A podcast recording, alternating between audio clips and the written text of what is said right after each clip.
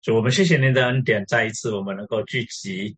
来研读启示录，求主您继续的帮助我们，怜悯我们，恩待我们，主，让我们在主您的话语里面再一次得到启发，再一次得到教导，主，叫我们的灵警醒，主，叫我们因此而明白主你在这个时候所做的事情，主，再一次把我们自己交托在恩主手里，帮助我们，开我们的心窍，主啊，叫我们在思考这些事情的时候，主啊，你的话语不断的在我们里面来提醒我们，主啊，叫我们的平安，叫我们的喜乐得以满足。把底下这段时间恭敬的交托，求主你纪念仆人的缺陷跟这个能力上面各方面的不足也求主你纪念，主啊，你呼召我们在主你的旨意里面有份，求主来装备预备叫我们不足的在主你保足。谢谢恩主垂听我们祷告，奉主耶稣基督宝贵圣名，阿们。我们这一次要查的经文是在第18章，一共有24节，它的主题呢是讲到巴比伦大城的覆灭。那我们很快复习一下上一个礼拜我们查的第17章，在那里就预言到大淫妇要受到刑罚。我们整理出来的一个基本真理，就是讲到每个世代的基督徒都要面对那一些追求奢华与权势的社会那是我们所面对的社会，在每个世代里面都是没有改变的那这是神给我们考验，神给我们的考验，把我们放在这样子的环境里面，叫我们的信心因着试炼都得以完全。那我们归纳出来的属灵的原则，第一个呢，讲到这个世界的败坏是从对权势跟奢华的贪婪而开始的，这一种的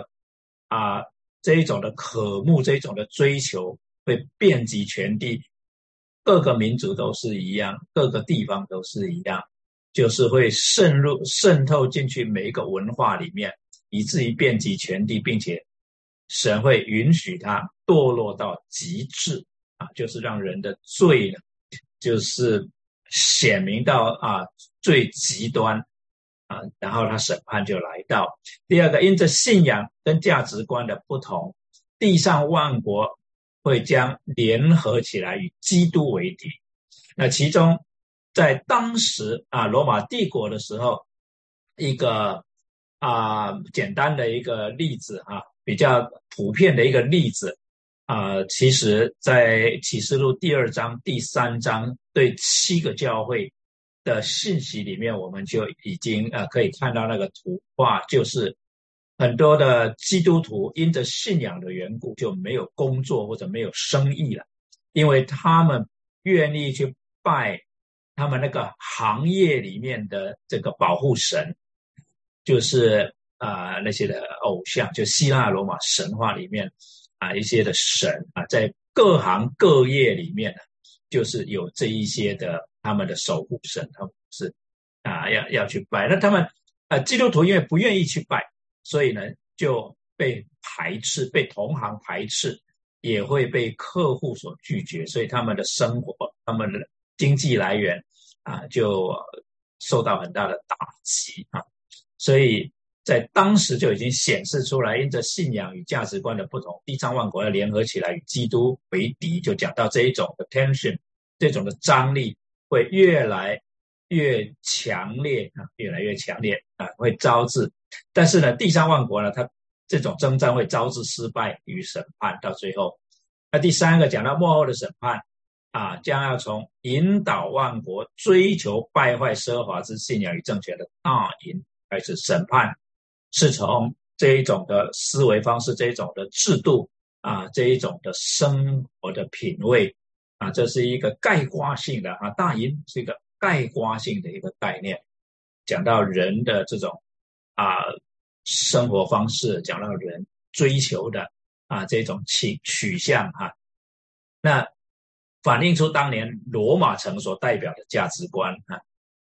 那我们来看今天的经文，第1节开始说，此后我看见另有一位大有权柄的天使从天降下，地就因他的荣耀发光，他大声喊着说，巴比伦大城倾倒了，倾倒了，成了鬼魔的住处和各样污秽之灵的巢穴，并各样污秽可憎之雀鸟的巢穴，因为列国都被他邪淫大怒的酒倾倒了，地上的君王与他行淫，地上的客商因他奢华太过就发了财。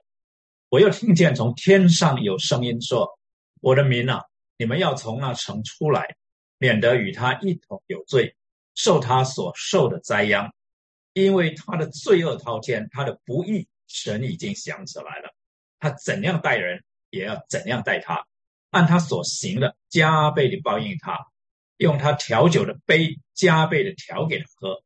他怎样荣耀自己，怎样奢华，也当叫他照样痛苦悲哀，因他心里说，我做了皇后的位，并不是寡妇，绝不至于悲哀。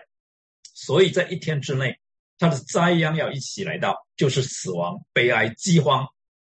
他又要被火烧尽了，因为审判他的主神大有能力。地上的君王素来与他行淫，一同奢华的，看见烧他的焰，就必为他哭泣哀嚎，因怕他的痛苦，就远远地站着说，哀哉哀哉，巴比伦大城，坚固的城啊，一时之间你的刑罚就来到了。地上的客商也都为他哭泣悲哀，因为没有人再买他们的货物了，这货物就是金银宝石、珍珠、细麻布、紫色料、绸子、朱红色料，各样香木、各样象牙的器皿，各样极宝贵的木头和铜铁、汉白玉的器皿，并肉桂、豆蔻、香料、香膏、香酒、油、细面、麦子、牛、羊、车、马和奴仆、人口。巴比伦啊，你所贪爱的果子离开了你，你一切珍馐美味和华美的物件也从你中间毁灭，绝不能再见了。贩卖这些货物借着他发了财的客商，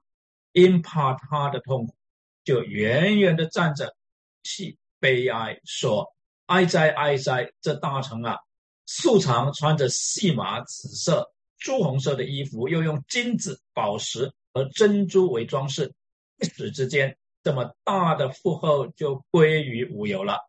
凡船主和坐船往各处去的，并众水手，连所有靠海为业的，都远远地站着，看见烧他的焰，就喊着说，有何城能比这大城呢？他们又把尘土撒在头上，哭泣悲哀，喊着说，哀哉哀哉，这大城啊，凡有船在海中的，都因他的珍宝成了富足，他在一时之间就成了荒场。天啊，众圣徒、众使徒、众先知啊，你们都要因他欢喜，因为神已经在他身上伸了你们的冤。有一位大力的天使举起一块石头，好像大磨石，扔在海里说，巴比伦大城也必这样猛烈地被扔下去，绝不能再见了。弹琴、作乐、吹笛、吹号的声音在你们中间绝不能再听见，各行手艺人在中间绝不能再遇见，推磨的声音在你们中间绝不能再听见，灯光在你中间绝不能再照耀，新郎和新妇的声音在你中间绝不能再听见。你的客商原来是地上的尊贵人，万国也被你的邪术迷惑了。先知和圣徒，并地上一切被杀之人的血，都在这城里看见了。好，这一个24节的经文，我们一点一点的来看。从第一节开始，他说，此后我看见另有一位大权柄的天使从天降下，地就因他的荣耀发光。我想地就因他的荣耀发光是反映出这一位天使的地位啊。这个描述是说有大权柄的天使，那他的地位一定是相当特别的，因为在圣经里面我们看到这样子类似的描述是用在摩西的身上。他这里很可能是讲到如同摩西从西乃山下来的时候，脸上反射出神的荣光，啊，在出埃及记34章那里讲说，摩西手里拿着2块法板下西乃山的时候，不知道自己的面皮，因耶和华和他说话就发了光。亚伦和以色列众人看见摩西的面皮发光，就怕挨近他，以至于摩西必须要蒙一个帕子啊，进去到会幕朝见神的时候才把帕子取下来。所以摩西脸上反映出神与他说话的时候啊，在他照应在他脸上的光。所以这一位天使很可能是类似的情形。接下来经文描述到巴比伦大城倾倒了，成了鬼魔的住处和各样蕙之灵的巢穴，并各样污秽可憎之雀鸟的巢穴。第3节说，因为列国都被他邪淫大怒的酒倾倒了，地上的君王与他行淫，地上的客商因他奢华太过，就发了财。这2节经文的结构其实是像2首对应的诗一样的啊，它都是3节的诗。巴比伦大城倾倒了所对应的就是列国都被他邪淫大怒的酒倾倒了啊。第2节鬼魔和各样污秽之灵所对应的就是地上的君王。第3节各样会可憎的雀鸟所对应的就是地上的客商的描述呢，那个时候因着神的审判那么所遭受到这些审判的这一种阴影或者说审判的影响的这一些的人有直接的有间接的那第2节那里讲到鬼魔的住处，各样污秽之灵的巢穴，各样会可憎之雀鸟的巢穴。巢穴原文呢讲的是牢狱了牢狱。所以他用这样子的描述呢，在告诉我们什么呢？告诉我们说，在富裕繁荣光鲜亮丽的外表底下，巴比伦大城最终成了鬼魔邪灵聚集的所在。就是在当时的人眼里看起来是非常的繁荣非常的兴旺，那么代表了所有的人所梦想的那一种生活方式，就是几乎当时的人都渴慕有一天能够住在罗马能够享受罗马人那种生活方式那时候的心态就是这一种的追求方式。那基督徒呢就被提醒要从这样子的这种思维方式，从那样子的追求里面出来，不要去追求那一些在使徒的书信里面告诉我们就是眼目的情欲、肉体的情欲、今生的骄傲这很简单的这个3个方面就描述了整个罗马帝国的这种价值观眼目的情欲看到人家有什么很想要这个肉体的情欲想要去亲身经历，想要去享受今生的，然后呢今生的骄傲就是靠着累积财富累积这些产业然后就觉得自己这个不需要依靠神甚至拒绝神。好，那这就是巴比伦所代表的那这里所讲的巴比伦大城跟我们上一章所讲的大淫妇又有什么样子的关系呢？因为第17章讲到审判大淫妇那第18章讲到审判巴比伦大城，那这两有什么关系呢？我们把它比较一下。第18章讲到这巴比伦大城的时候，第3节说，因为列国都被他邪淫大怒的酒倾倒了，地上的君王与他行淫，地上的客商因他奢华太过就发了财，我们刚刚读到的。而在第17章描述那大淫妇的时候，他也是类似的描述方式。第2节说，地上的君王与他行淫，住在地上的人喝醉了他淫乱的酒。那第18节那里讲说，你所看见那女人就是管辖地上众王的大臣。所以我们基本上可以归纳可以合理的推论说巴比伦大城，就是第17章讲的大淫妇。所以我们不断的提醒弟兄姊妹，就是说在启示录里面他重述的方式，或者他重述的一种表达叙事的一个风格。那17章18章其实是在讲类似的事情，或者是同一件事情，但是呢换一种讲法强调它另外一个方面。好，那所以我们可以合理的推论呢，巴比伦大城就是大淫妇。那对当时的读者，第一世纪的读者来讲，他们很容易明白，那就是指罗马城就是指罗马城以及罗马城所代表的整个罗马帝国。可是第一世纪之后呢，尤其是罗马帝国过去了以后呢，是不是这段经文呢就已经 irrelevant， 就跟我们没有关系了？不会的嘛，神的话语历久常新嘛。那所以对后世的人来讲，我们怎么来理解大淫妇或者是巴比伦呢？解经家告诉我们，圣经学者告诉我们说，其实巴比伦大城就是大淫妇，其实也就是代表当年罗马城所孕育出来的文化信仰特质。当时罗马城孕育出来文化信仰特质包括些什么呢？最主要的就是与上帝为敌那因着与上帝为敌，或者就是说为什么与上帝为敌，这背后的原因就是因为他们追求个人生活的享受，追求财富的累积，那整个国家追求军力的扩展。为什么不断寻求军力的扩展，要扩大版图呢？没有别的原因，就是为了要更多的资源能够送到罗马。等一下我会跟大家解释这个整个的影响。这一种的生活方式，这一种的追求，为什么影响到整个的罗马帝国？不只是把这种的败坏的想法就散播到各地，甚至在整个罗马帝国造成相当大的经济问题好，那他们追求军力的扩展，也追求个人名声、地位、影响力等的提升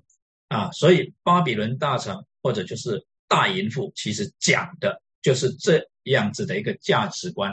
好，那他讲到成了鬼魔的住处，各样污秽，可憎之雀鸟的巢穴。对我们来讲好像有点突，就是怎么会这样子来描述？其实他这样描述正是应验了当年先知以赛亚跟耶利米对巴比伦受审判的预言约翰这样子描述，是要读者要我们知道说，这些事情的发生不是偶然的不是逐渐演变的，而是神早就说这些事情要发生，在他所定的日期这些事情要突然来到在以赛亚书13章21节到22节那里预言到巴比伦要被倾覆之后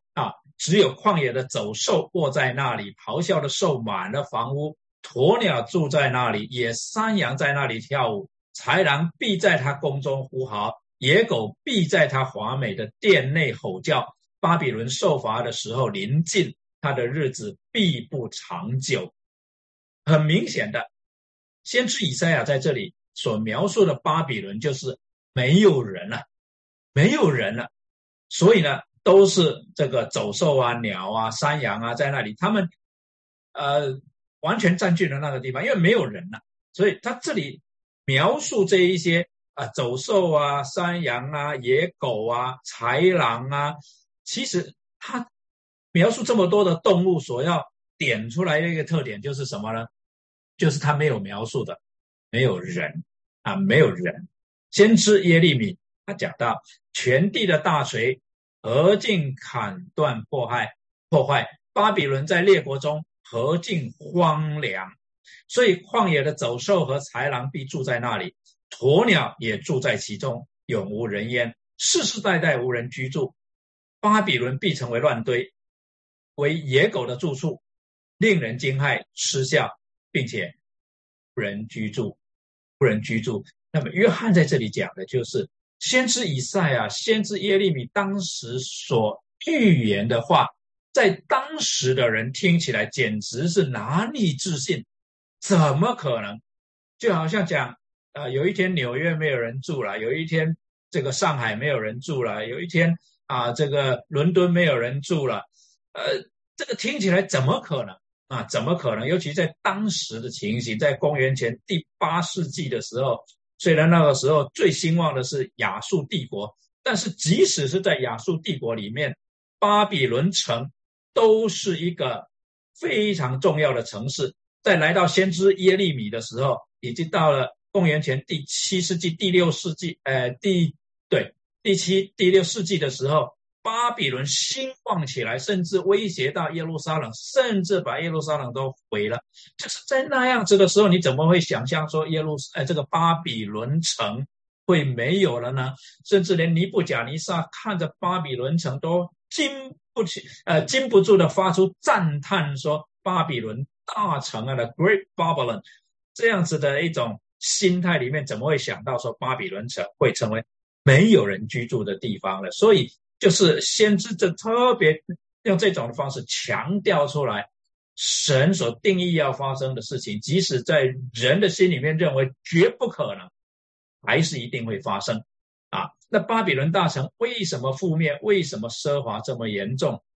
因为列国都被他邪淫，大陆的酒倾倒了，地上的君王与他行淫，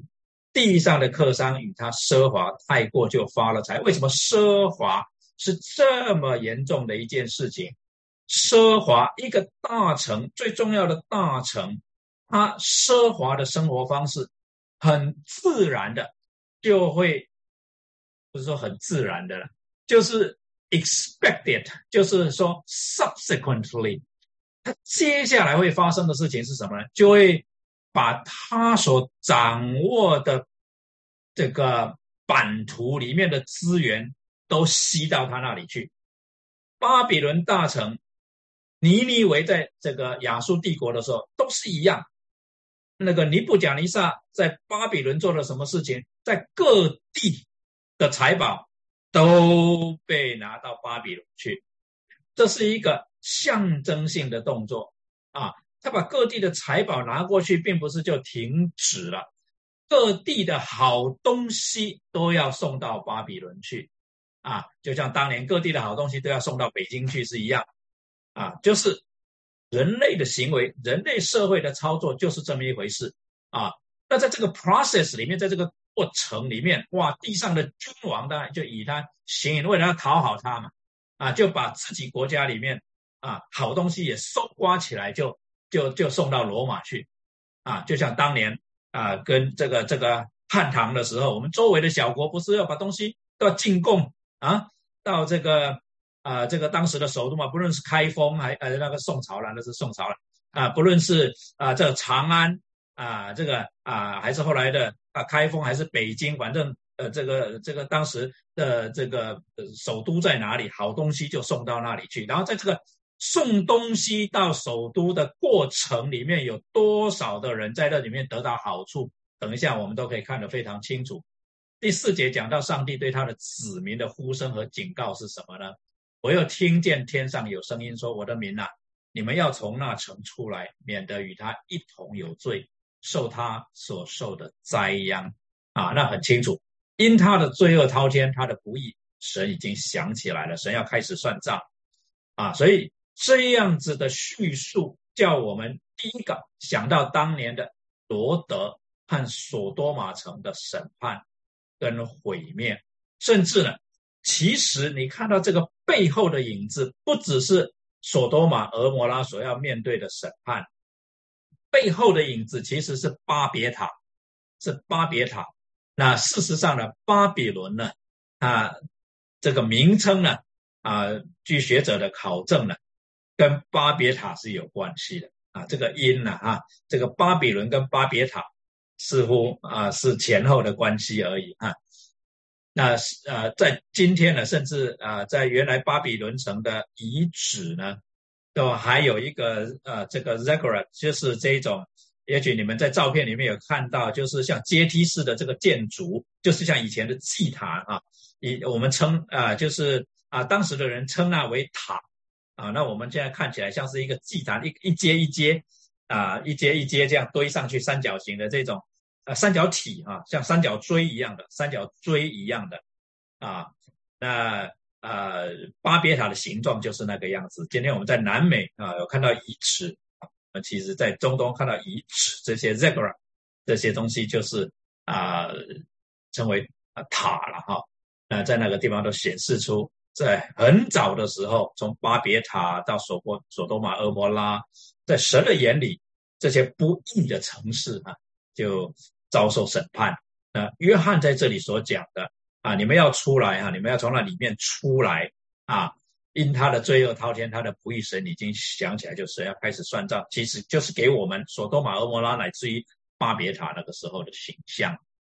那我们回想一下，在创世纪里面就记载，二人对罗德说，你这里还有什么人吗？无论是女婿是儿女和这城中一切属你的人，你都要将他们从这地方带出去，因为什么？我们要毁灭这地方，因为城内罪恶的声音在耶和华面前甚大，耶和华差我们来要毁灭这地方，所以呢要离开。那么这里先知一样的呼喊当时的这些以色列人，你们要从巴比伦中奔逃，各救自己的性命，不要陷在他的罪孽中一同灭亡，因为这是耶和华报仇的时候，他必向巴比伦施行报应。巴比伦素来是耶和华手中的金杯，使天下沉醉，万国喝了他的酒就癫狂了就讲到当神放手让巴比伦这样子的城市就是去任意而行的时候，他会至少在这里提到两个这个问题。第一个就是说，神的百姓会不会就陷在里面，也跟着羡慕，跟着喜欢这种的生活方式而离开神，去跟随巴比伦。第二个呢，就是巴比伦在神的手里，在审判之前，神会允许他不断的败坏堕落到极处到极处。所以呢在第14章呢讲到喝那纯衣纯衣不杂的酒纯衣不杂的酒，就是让他犯罪到极处，来显明出人的败坏跟堕落这样。那所以要神的百姓从那里面出来，不要一直沉沦下去，否则就一直沉沦下去了好，第6节，他怎样待人也要怎样待他，按他所行的加倍的报应他，用他调酒的杯加倍的调给他喝。讲到对待巴比伦他怎样荣耀自己，怎样奢华，也当叫他照样痛苦悲哀，因他心里说，我做了皇后的位，并不是寡妇，也不绝不至于悲哀。就讲到当他的这种追求到了极处的时候，他碰到的审判也是最严厉的审判就是终极的毁灭好，这是继续回应先知以赛亚对巴比伦的预言在47章那里，先知以赛亚对巴比伦预言说，你自己说，我必永为主母，所以你不将这事放在心上，也不思想这事的结局。就是先知以赛亚对巴比伦的警告，巴比伦根本听都不听，凭我现在凭我这个光景，凭我的身份地位，凭我的影响力我是做主母的，你说的这些事情不可能发生在我的身上。先知以赛亚说，你这专好宴乐安然居住的，现在当听这话，你心中说，唯有我，除我以外再没有别的，我必不致寡居，也不遭丧子之事等等等那所以刚才我们讲到说第7节下半节这里，因他心里说，我做了皇后的位，并不是寡妇，绝不至于悲哀，就是坏事情他认为绝对不会临到他那这个在这里呢，这个审判临到了，就是对先知以赛亚当初的预言的回应因为列国都被他的邪淫大怒的酒倾倒了，这是对14章8节的一个重复。又有第二位天使接着说，叫万民喝邪淫大怒之酒的巴比伦倾倒了那么在第10节那里讲，神大怒的酒，此酒正在神愤怒的杯中，纯一不杂。刚刚讲过了，换句话说，巴比伦邪淫大怒的酒换来神大怒的酒。那么这是先知书里面常常用的一种对应的你怎么样，神也用同样的方式啊来对待你啊。那么你呢从各处搜刮了啊各样的资源啊各样的物产来到你这里，给你啊充分的享受，那堕落败坏啊，那我也要从你这里夺去你的一切啊，夺去你的一切，把你所有的一切都拿走。你怎么样为了要从各地夺取他们的物资啊，他们的不论是食物啊财宝啊，你从各地搜刮啊到你这个地方来，我也要你啊这个东西呢都被人家拿走啊，你什么都没有。所以第六节说他怎样待人也要怎样待他，按他所行的加倍的报应他，用他调酒的杯加倍的调给他喝，他怎样荣耀自己，怎样奢华，也当叫他照样痛悲哀。这里讲到那个程度，讲到那个程度。现今的世代，我们信徒怎么从那城出来呢？刚才我们啊，这个读到耶利米先知耶利米的这个提醒啊，你们要从巴比伦中逃奔，各就自己的性命，不要陷在他的罪孽中一同灭亡。怎么从那罪孽从那城里面出来呢？不要陷在他的罪孽中一同灭亡啊！那在先知以赛亚书里面这么说，你们要从巴比伦出来，从加勒底人中逃脱，以欢呼的声音传扬说耶和华救赎了他的仆人雅各，你们要将这事宣扬到地极，你们离开吧，离开吧，从巴比伦出来，不要沾不洁净的物，要从其中出来，你们扛抬耶和华器皿的人啊，不要自洁，就是要分别出来 be separate。 be separate 的意思就是不要学他们那一套，不要顺从他们那一套，不要跟着他们做他们做的事情啊。be separate， be separate 的意思啊。那接着啊，他讲到神想起来啊，我们已经讲过，这里是讲到神的时候到了的时候，或者审判的时间到了的时候，或者是拯救的时间到了，所以神要开始算账啊。那为什么要开始算账？因为他的罪恶滔天，他的罪恶滔天的意思，原文里面是指他的罪恶已经碰到天了。那这明显的是巴别塔的影子嘛，他的形象，也就是他描述的方式，好像当初描述巴别塔一样，他们建立一个塔，我刚刚讲过那个 Zagreus， 那个好像自己觉得建得很高，都要碰到天了，就站在地上就看那个塔，觉得很高，快要碰到天的那个意思啊。那他的罪恶呢，就是其实呢啊，就是已经触发，就是说啊，已经相当啊高的程度就是了，相当这个满盈了哈，应该说是满盈是最合适的一个描述方式。那他的不义其实就是讲到他的罪行了啊，他的罪行。那想起来，他呢换成纪念他的罪行啊啊。那么巴比伦大城的刑罚会怎么临到呢？在一天之内，换句话说是突然临到。第一个，第二个，他的灾殃要一起来到啊，突然一起来到啊，不是突然到了以后，然后一件一件的把它一起来到，就是死亡、悲哀、饥荒。他又要被火烧尽了，因为审判他的主神大有能力，不管是啊巴比伦大城怎么样子的 resist， 怎么样的抗拒，都没有办法改变他的命运。好，那这是继续应验到先知以赛亚对巴比伦的预言。巴比伦曾经扬言这些事情永远不会临到他的，因为他是做主母啊，是吧？让他做皇后的，做主母的啊。那在以赛亚书那里，我们刚才读到的就是说，你这庄稼宴乐安然居住的，现在你当听这话，你心中说唯有我，除我以外再没有别的，我必不致寡居，等等等。他自己觉得很有把握，但是神要告诉他，你这些把握都是虚空的啊。所以他接着说，哪知丧子寡居这两件事在一日转眼之间必临到你，正在你多行邪术广施符咒的时候，这两件事必全然临到你身上。这个预言后来就实现，波斯王大利乌在一天之内杀了伯沙撒王，并且毁了巴比伦城。这个巴比伦城的毁灭是真是不可思议的。巴比伦城之所以能够历久不衰啊，这个在亚述帝国都能够的时候都能够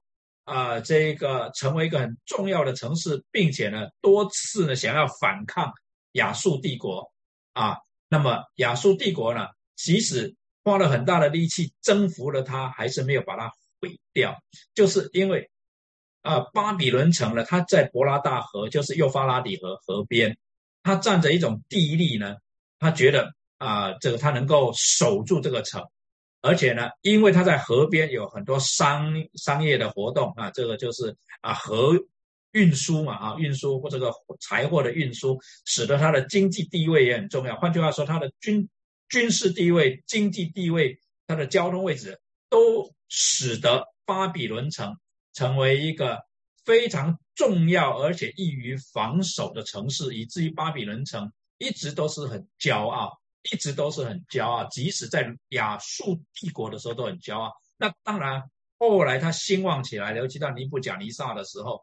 这个巴比伦城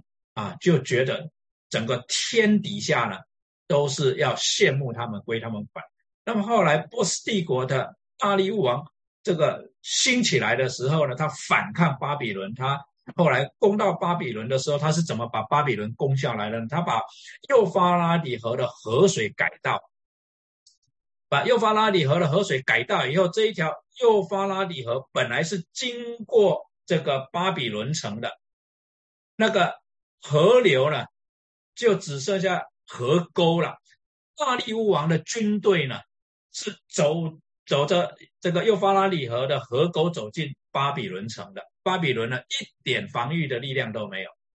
因为保护他们的就没有了可是呢，大利乌王他有一个特点，就是说他不毁灭他所征服的城市，他其实是保留住巴比伦城，没有把它毁灭。谁把巴比伦城毁灭呢？是亚历山大帝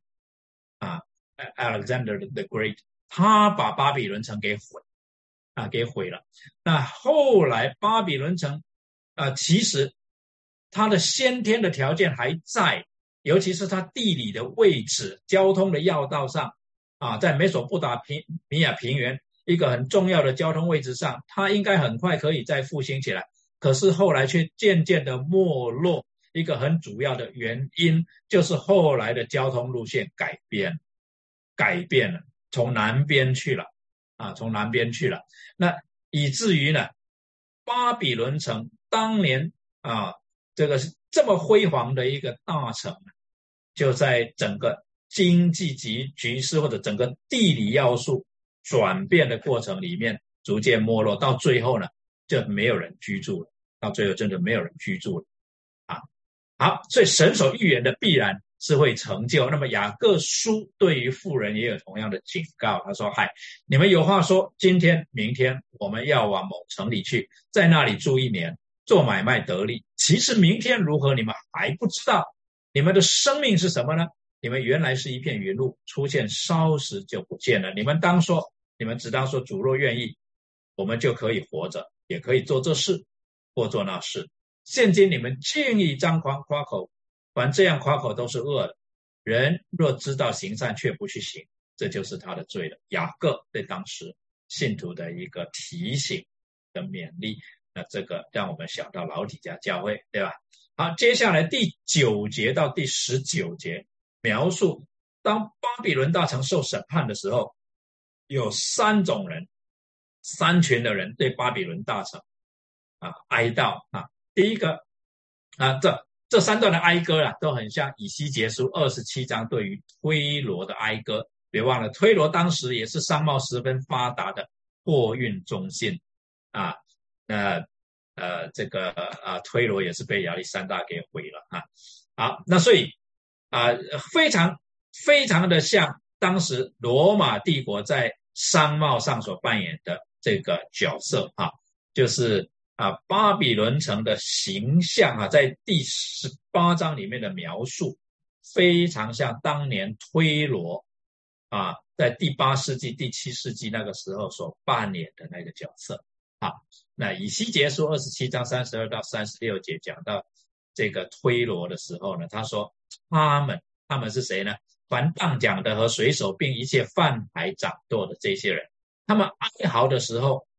为你作起哀歌哀哭，说有何曾如推罗，有何曾如他在海中成为寂寞的呢？你由海上运出货物，就使许多国民充足，你以许多资财货物使地上的君王丰富。你在深水中被海浪打破的时候，你的货物和你中间的一切人民就都沉下去了。海岛的居民为你惊奇，他们的君王都甚恐慌，面带愁容。各国民中的客商都向你发嘶声，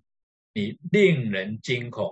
不再存留于世，直到永远。这个嘶声呢，其实正确的翻译就是哨声，吹口哨的声音呢，吹口哨的声音啊，那令人惊恐啊，不再存留于世，直到永远啊。那所以所描述的，不论是当时的推罗还是现在的巴比伦，就是第一批人发出这种叹息的，是与他行淫的、一同奢华的君王。他们说：“哀哉，哀哉！巴比伦大城，坚固的城啊！”一时之间你的刑罚就来到了。第二批是哪些人呢？借着他发财的客商，他们说：哀哉，哀哉，这大城啊，素常穿着细麻、紫色、朱红色的衣服，又用金子、宝石和珍珠为装饰，一时之间这么大的富厚就归于无有了。第三批为他哀叹是哪一些人？凡船主和坐船往各处去的，并众水手，连所有靠海为业的，他们说：哀哉，哀哉，这大城啊，凡有船在海中的，都因他的珍宝成了富足，他在一时之间就成了荒场。为什么他们都远远的站着哀悼大城的覆灭呢？很简单嘛，因怕他的痛苦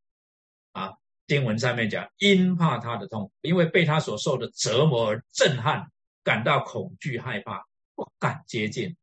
不敢接近。那地上的君王跟巴比伦大城有什么样子的关系呢？他们素来与他行淫，一同奢华，描述地上的君王也代表地上诸政权的领导者，在巴比伦受审判的时候，好像失去了情妇一样那种的哀叹。那为什么地上的君王与他一同行淫呢？刚才我说到，在罗马城，从世界各地，也不是说世界各地，因为它的版图太大了嘛，它为什么军力要不断的扩张？它就是要这个从它所征服的地方啊，搜刮更多的财富到罗马城来供大家享受嘛。那这些被征服的地方就有罗马人所立的王，罗马人所立的王就是要效忠罗马。怎么效忠罗马呢？就在当地搜刮当地的财宝、好东西的这个责任就落在当地的那些君王，所以地上的君王就是代表这一些帮助罗马城来搜刮各地的财宝送到罗马去的。那这些因为有功嘛，所以他们也可以得到好处，他们也可以得到好处。在罗马受审判的时候，他们当然就觉得哇，这个得好处的利益没有了。对，那这个一直到今天还是在各地不断的发生嘛，对不对？就是讲到地区的领导人嘛，地区的领导人他在往中央来献媚的时候，他就得到很多的好处。那一旦中央垮了，他的好处也就没了啊。那第九节讲，地上的君王素来与他行淫，一同奢华的，看见烧他的烟，就必为他哭泣哀嚎，因怕他的痛苦，就远远的站着说：哀哉，哀哉，巴比伦大城，坚固的城啊！一时之间你的刑罚就来到了。那先知以西结也经有预言27章33节那里，他说：你由海上运出货物，就使许多民充足，你以许多资财货物使地上的君王丰富。讲到在这个过程里面，不只是这个为罗马帝国就是在约翰那个时候为罗马帝国，或者是在先知以西结那个时候为巴比伦效忠的这些地方的领导者，这些地上的君王都得到好处，还有很多人也得到好处，就是参与在其中的参与在其中为同样的 process 来卖力的这些人，包括在海上运运货的，包括那些商人都得到好处。所以接下来11节这边就讲地上的客商，第二群得到好处的，第一群得到好处的是地上的君王，第二群在这个 process 里面得到好处的就是地上的客商。那他们也都为巴比伦大城泣悲哀，因为没有人再买他们的货物了。什么货物呢？金银宝石、珍珠、细麻布、紫色料、绸子、朱红色料、各样香木、各样象牙的器皿、各样极宝贵的木头和铜节汉白玉的器皿，并肉桂、豆蔻、香料、香膏、乳香、酒、油、细面、麦子、牛羊、车马和奴人口，反正好的东西都被他们收刮走了，都被他们买走了用很低的价格买走了，买到哪里去？卖到巴比伦去赚大钱。巴比伦就卖到罗马去赚大钱。巴比伦你所贪爱的果子，就是你的灵魂所贪恋的果子离开了你一切的珍馐美味和华美的物件也从你中间毁灭，绝不能再见了。这些都是好东西这些都是好东西。从12节的这个金银宝石从这一些一直到最后面，你看酒油细面麦子牛羊车马奴连人口都被贩卖所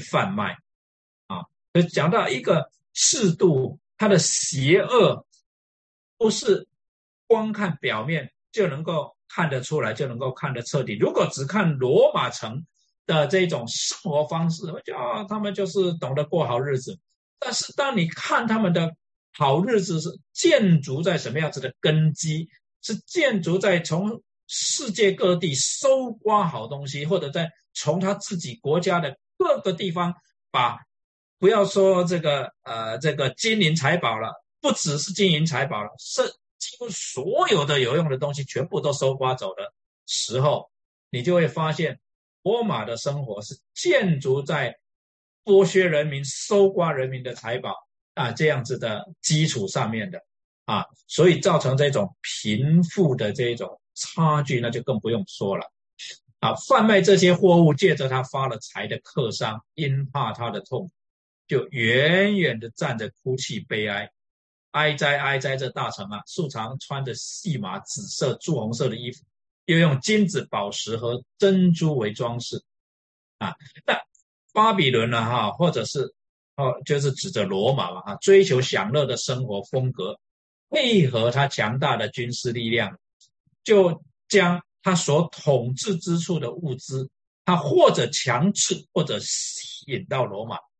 怎么强制呢？那他有军事力量嘛，他的收刮就带走。那怎么吸引呢？他价格高嘛，对吧？今天世界各地都是一样嘛。在美国的话，纽约、旧金山华盛顿你这些城市的物价就比较高嘛，你乡下的东西你当然就会往城市里面送，因为卖得好价钱。你在中国的话，北上广深物价就高，你价格就好，你农村的东西就是要送到那些东西赚的钱比较多嘛，那农村的物价就会被带上去，因为农村的东西都被运走了，它的资稀少了，当然它的物价也会上升。很多的时候有一些弟兄姊妹问说，怎么搞的，我们三线四线的城市这个房租那么贵，怎么物价那么贵，怎么一回事，我们工资那么低为什么那个物价也是那么高？那很简单嘛，这个物流的关系。那巴比伦罗马追求这样子的生活，把整个罗马帝国的物资都往那边送，然后我们从历史的这些文献我们也看得出来，我们也知道罗马人的生活方式奢华到什么地步，东西好吃他们就吃到一个地步吃不下了，他们就到一个池子那旁边去挖自己的这个喉咙，把吃下去的东西呕吐出来，然后再回去吃。这一种的生活方式当然得罪神了嘛，当然引起神的愤怒。那他们这种的生活方式其实为了供当地的居民享受，等于是剥削了这个罗马城以外或者尤其是他们所征服的那一些地方，因为没有办法反抗他们的军事的势力，就只好乖乖的把这些的物资都送到那边去，然后又有富商来买其余的物资送到罗马去卖好价钱，所以就导致各国全国各地跟罗马城之间那种贫富差距不断的扩展，导致有办法的人都想要到罗马去，因为那个地方生活好嘛，谁不羡慕那样子的生活方式。那今天也是类似的嘛，大家要到城市里面去，那劳动力也是往城市里面流，结果城市的房租房价不断的涨，那么导致不但是物资从农村要往城市里面去流，钱也要从农村往城市里面流。为什么？年轻人在城市要买房买不起了，怎么办？那老家寄点钱来啊，爸妈寄钱来帮他们买房啊，是不是？所以连钱财都要往这一些城市里面来流总是大家憧憬的，总有一天我到城市去，哇，我的工资可以有多高多高，我可以过什么样子的生活。当时罗马帝国的景象其实就已经就是这个样子，各个地方的人都dream 都梦想有一天我到罗马去过着传说中的那种简直像天堂一样的生活所以罗马呢其实是代替与神同在了人就是觉得罗马的那种奢华的生活呢，其实就是就是神仙般的生活了，用我们的方式来讲，神仙般的生活了那所以呢是与神敌对的一种价值观好，所以他们之所以哭泣悲哀，不是因为同情大巴比伦城，是因为没有人再买他们的货物了。那么第12节13节我们念了那么多的这些的物件根据了当时的一封信就是这个 Pliny the Elder， 这个是一个地方的贵族他所记录的当时罗马最昂贵的27件的物品里面，这里面占了18件在这里当时罗马最昂贵的珍宝是什么呢？就是珍珠。能够戴珍珠项链的人，那个是等于是那个时候贵族里面的贵族了，才能戴珍珠项链。那么所有靠海为业的，看见烧巴比伦大城的烟有什么反应？凡船主坐船往各处去的，就是贸易商、众水手这些就是操作船的，连所有靠海为业的，就是这个操作这个船只的，再包括鱼的渔夫，这些都远远的站着，因为他们这些好东西原先都是送到罗马去赚大钱了那第18节就描述了，看见他烧的烟就喊着说，有何城能比这大城？他们又把尘土撒在头上，泣悲哀，喊着说，哀哉哀哉，这大城凡有船在海中的，都因他的珍宝成了富足，他在一时之间就成了荒场。烟代表什么？或者影射什么？烟就是像这火火烧过才有烟嘛，对吧？火烧过有烟，就表示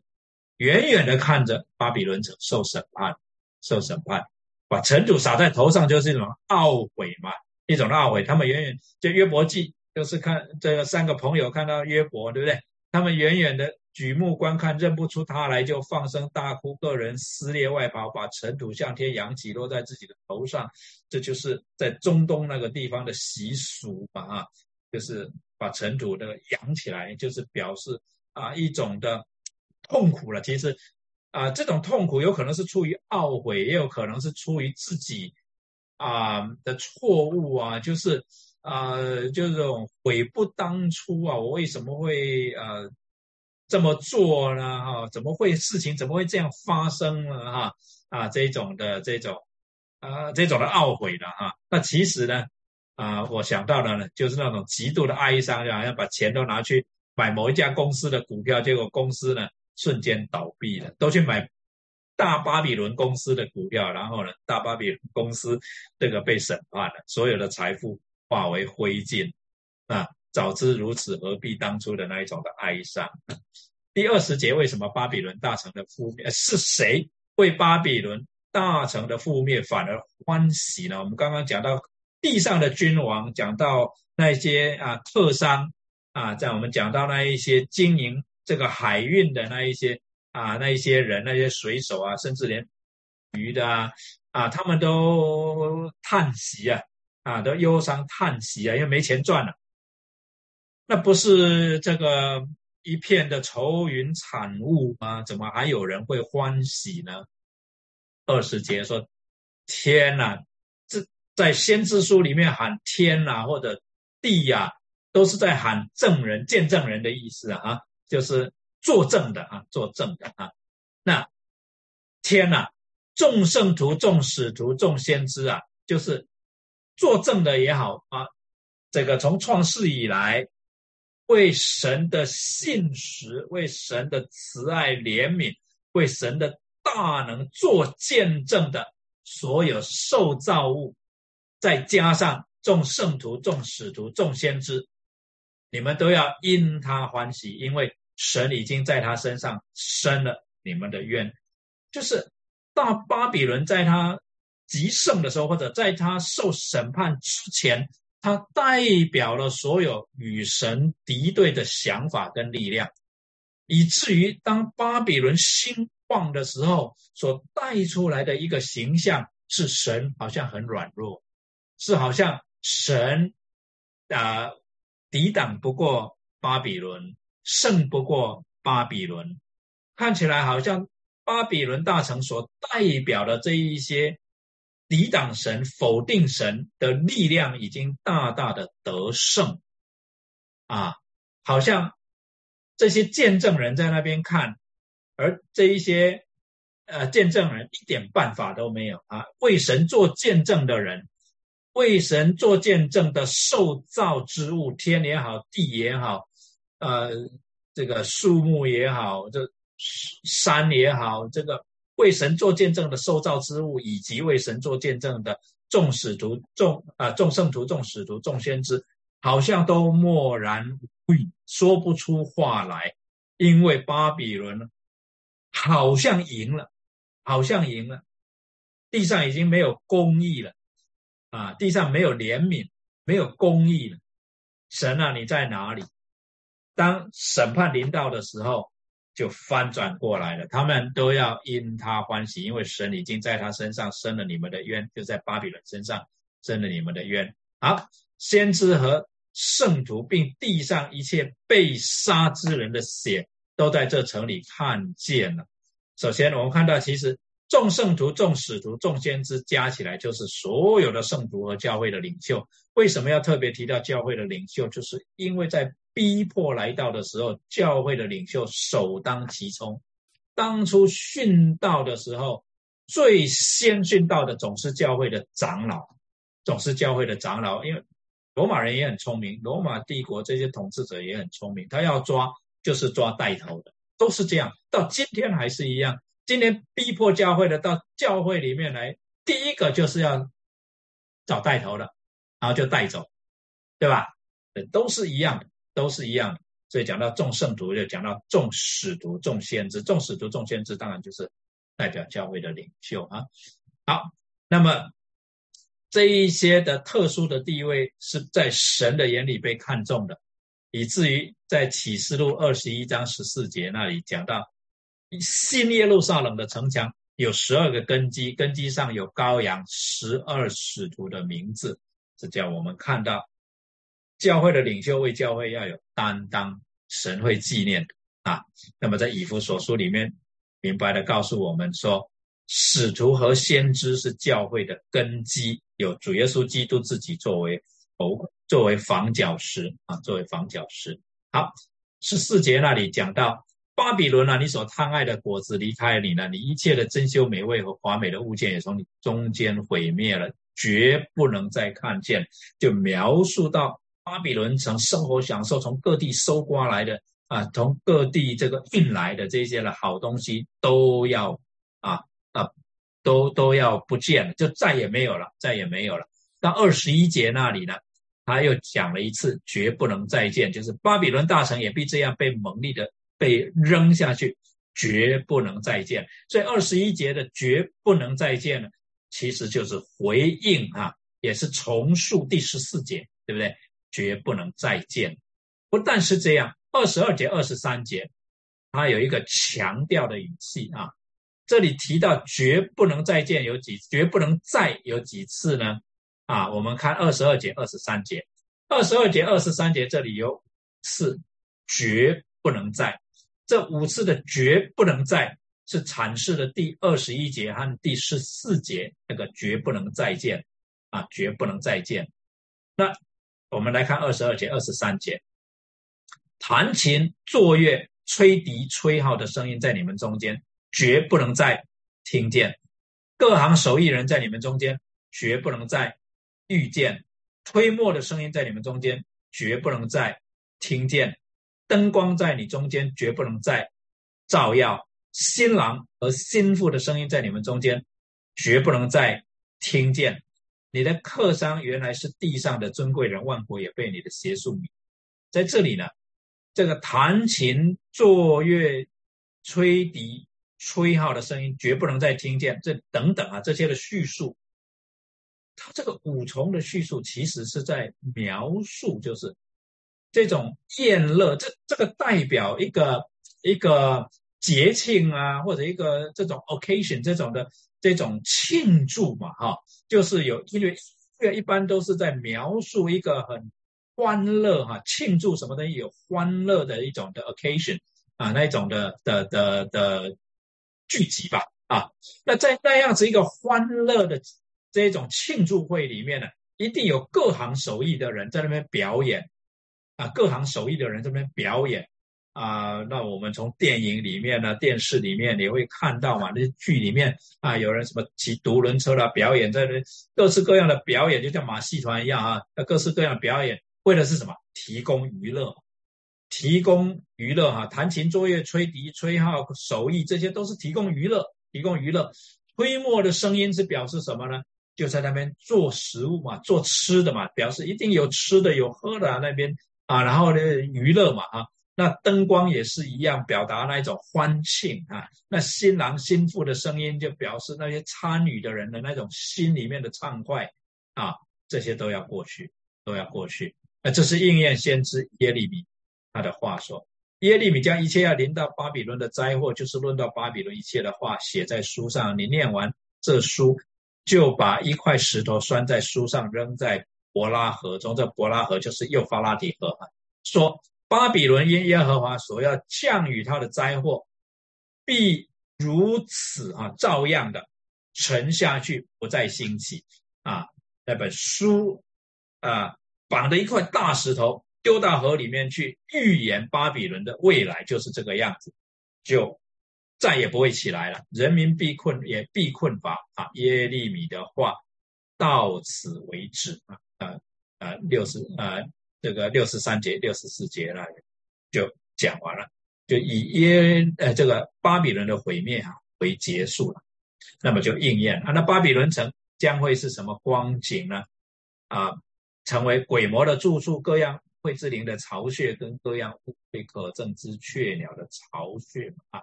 啊，这里也是描述到那个时候，就是各样的这一种这。邪灵啊这一种的败坏啊所在的地方啊，那他们又把尘土撒在头上，哭泣悲哀，喊着说：哀哉哀哉！这大城啊，凡有船在海中的，都因他的珍宝成了富足，他在一时之间就成了荒场，重塑巴比伦大城的罪行。所以呢，灯光在你们中间绝不能再照亮，新郎和新妇的声音在你们中间绝不能再听见啊，就都没有了。啊，都没有了啊！你的客商原来是地上的尊贵人啊，备受尊崇的人。那个时候的人啊，尊敬客商，羡慕客商，以客商为尊贵的行业啊，大家就是说大家 aspire 以后呢，以后有能力的人啊，就应该是去做客商啊，就是这样啊。万国也被你的邪术迷惑了啊！等一下再解释这个邪术是先知和圣徒，并他一切。并地上一切被杀之人的血都在这城里面看见了，这人在此被杀的证据啊，人在此被杀的证据是显他的罪恶啊。那万国也被你的邪术迷惑了，是什么意思呢？被你的邪术迷惑了。这里的邪术原意是指术啊，术在旧约时期、这个旧约时期的以色列跟新约时期的教会呢，都是个严重的问题嘛。在生命记里面就讲到说，你们中间不可以有人使儿女惊火，不可使有占卜的、观照的、用法术的、行邪术的、用迷术的啊，他讲到法术、邪术、迷术了啊，教鬼的、行无术的，我引的都是讲那些靠着邪灵做的一些的事情。那么在新约里面，保罗在加拉太书里面也讲，情欲的事都是显而易见的，就如奸淫、污秽、邪荡、拜偶像、邪术啊，仇恨、争竞、记恨、恼、结党、纷争、异端，那绝大多数就是用这一些靠着邪灵啊来赚取钱财的、去敛财、去发财的这些骗人的法术。那权力欲跟财富欲随着经济跟商务的繁茂，它会不断的扩张，扩张的结果各样的罪行呢就会泛滥，达到无法无天的境界啊。那这些不遵守神的诫命跟群体规定的法则，是这一种的生活方式、这一种的社会理念最终的结果就是无法无天的境界啊！所以在帖撒罗尼迦前书里面讲到，最后要显明出来的敌基督有什么特质呢？只有一个特质，英文翻成 lawlessness， 就是没有法、没有规矩、没有诫命、没有法律，没有人遵守了，没有人遵守，因为带领的人也不遵守啊。那这个其实这种 lawlessness 是我们离开神之后、与神隔绝之后，我们最深处最根本的问题，因为我们没有神的诫命，没有神的法规，没有神的制度，没有神的 instruction 啊，没有神的 instruction 在我们里面。所以我们离开神以后，我们里面最大的问题其实就是无法无天。无法无天显示出来的就是自以为是，就是以自己说了算啊。那当神放手允许我们就是去坏到极处的时候，那个在极处所 demonstrate 出来、所显示出来、所展示出来最明显的特质就没有别的了，就是无法无天，就是 lawlessness。 所以今天如果有人问说圣经里面讲的敌基督到底是谁，很容易回答嘛，你就看看周围哪一些是无法无天的，大家都是这么多人都是无法无天，就是都是 part of 敌基督嘛，都是 part of 敌基督part of the Antichrist 那么越上面那个权柄越大的，他无法无天的程度呢就越厉害啊，越厉害，那就是这么简单。好，那这个无法无天，他的 nature 就是要否定上帝的权柄跟存在，就像当年的巴比伦帝国与罗马帝国一样，因为他承认上帝的存在，他就不能无法无天了，他必须要否定上帝的存在，他才能无法无天。所以很明显的一个特质，就是敌基督很明显的一个特质就是无法无天 lawlessness。从巴比伦大城的负面，你对今天世界荣华富贵会有什么新的看法吗？不断持续的自我膨胀，到最后一定是带来战争，一定是带来饥荒，一定是带来瘟疫、地震、各样的灾祸。那荣华富贵来之不易，但是会在一霎时之间烟消云散，这是问题观察之间。好，18章4节到5节，我又听见那天上有声音说，我的民啊，你们要从那城出来，从大城出来，我们不要陷入那一种的渴慕，不要跟着大巴比伦、跟列国、跟富商、跟这一些追求财富的人去做同样的事情。我们要想清楚我们生命的本质是什么，我们生命的价值在哪里，我们人生的使命是什么，神在我们身上的计划是什么，我们有没有活出神在我们身上的价值跟意义来？有没有活出神在我们身上的使命出来？不要跟着去追求财富，不要跟着去营造一个表面上看起来非常理想的生活方式。很多的时候我们所想象的我们所追求的所憧憬的那个所谓理想的生活方式，其实正主带领我们离开上帝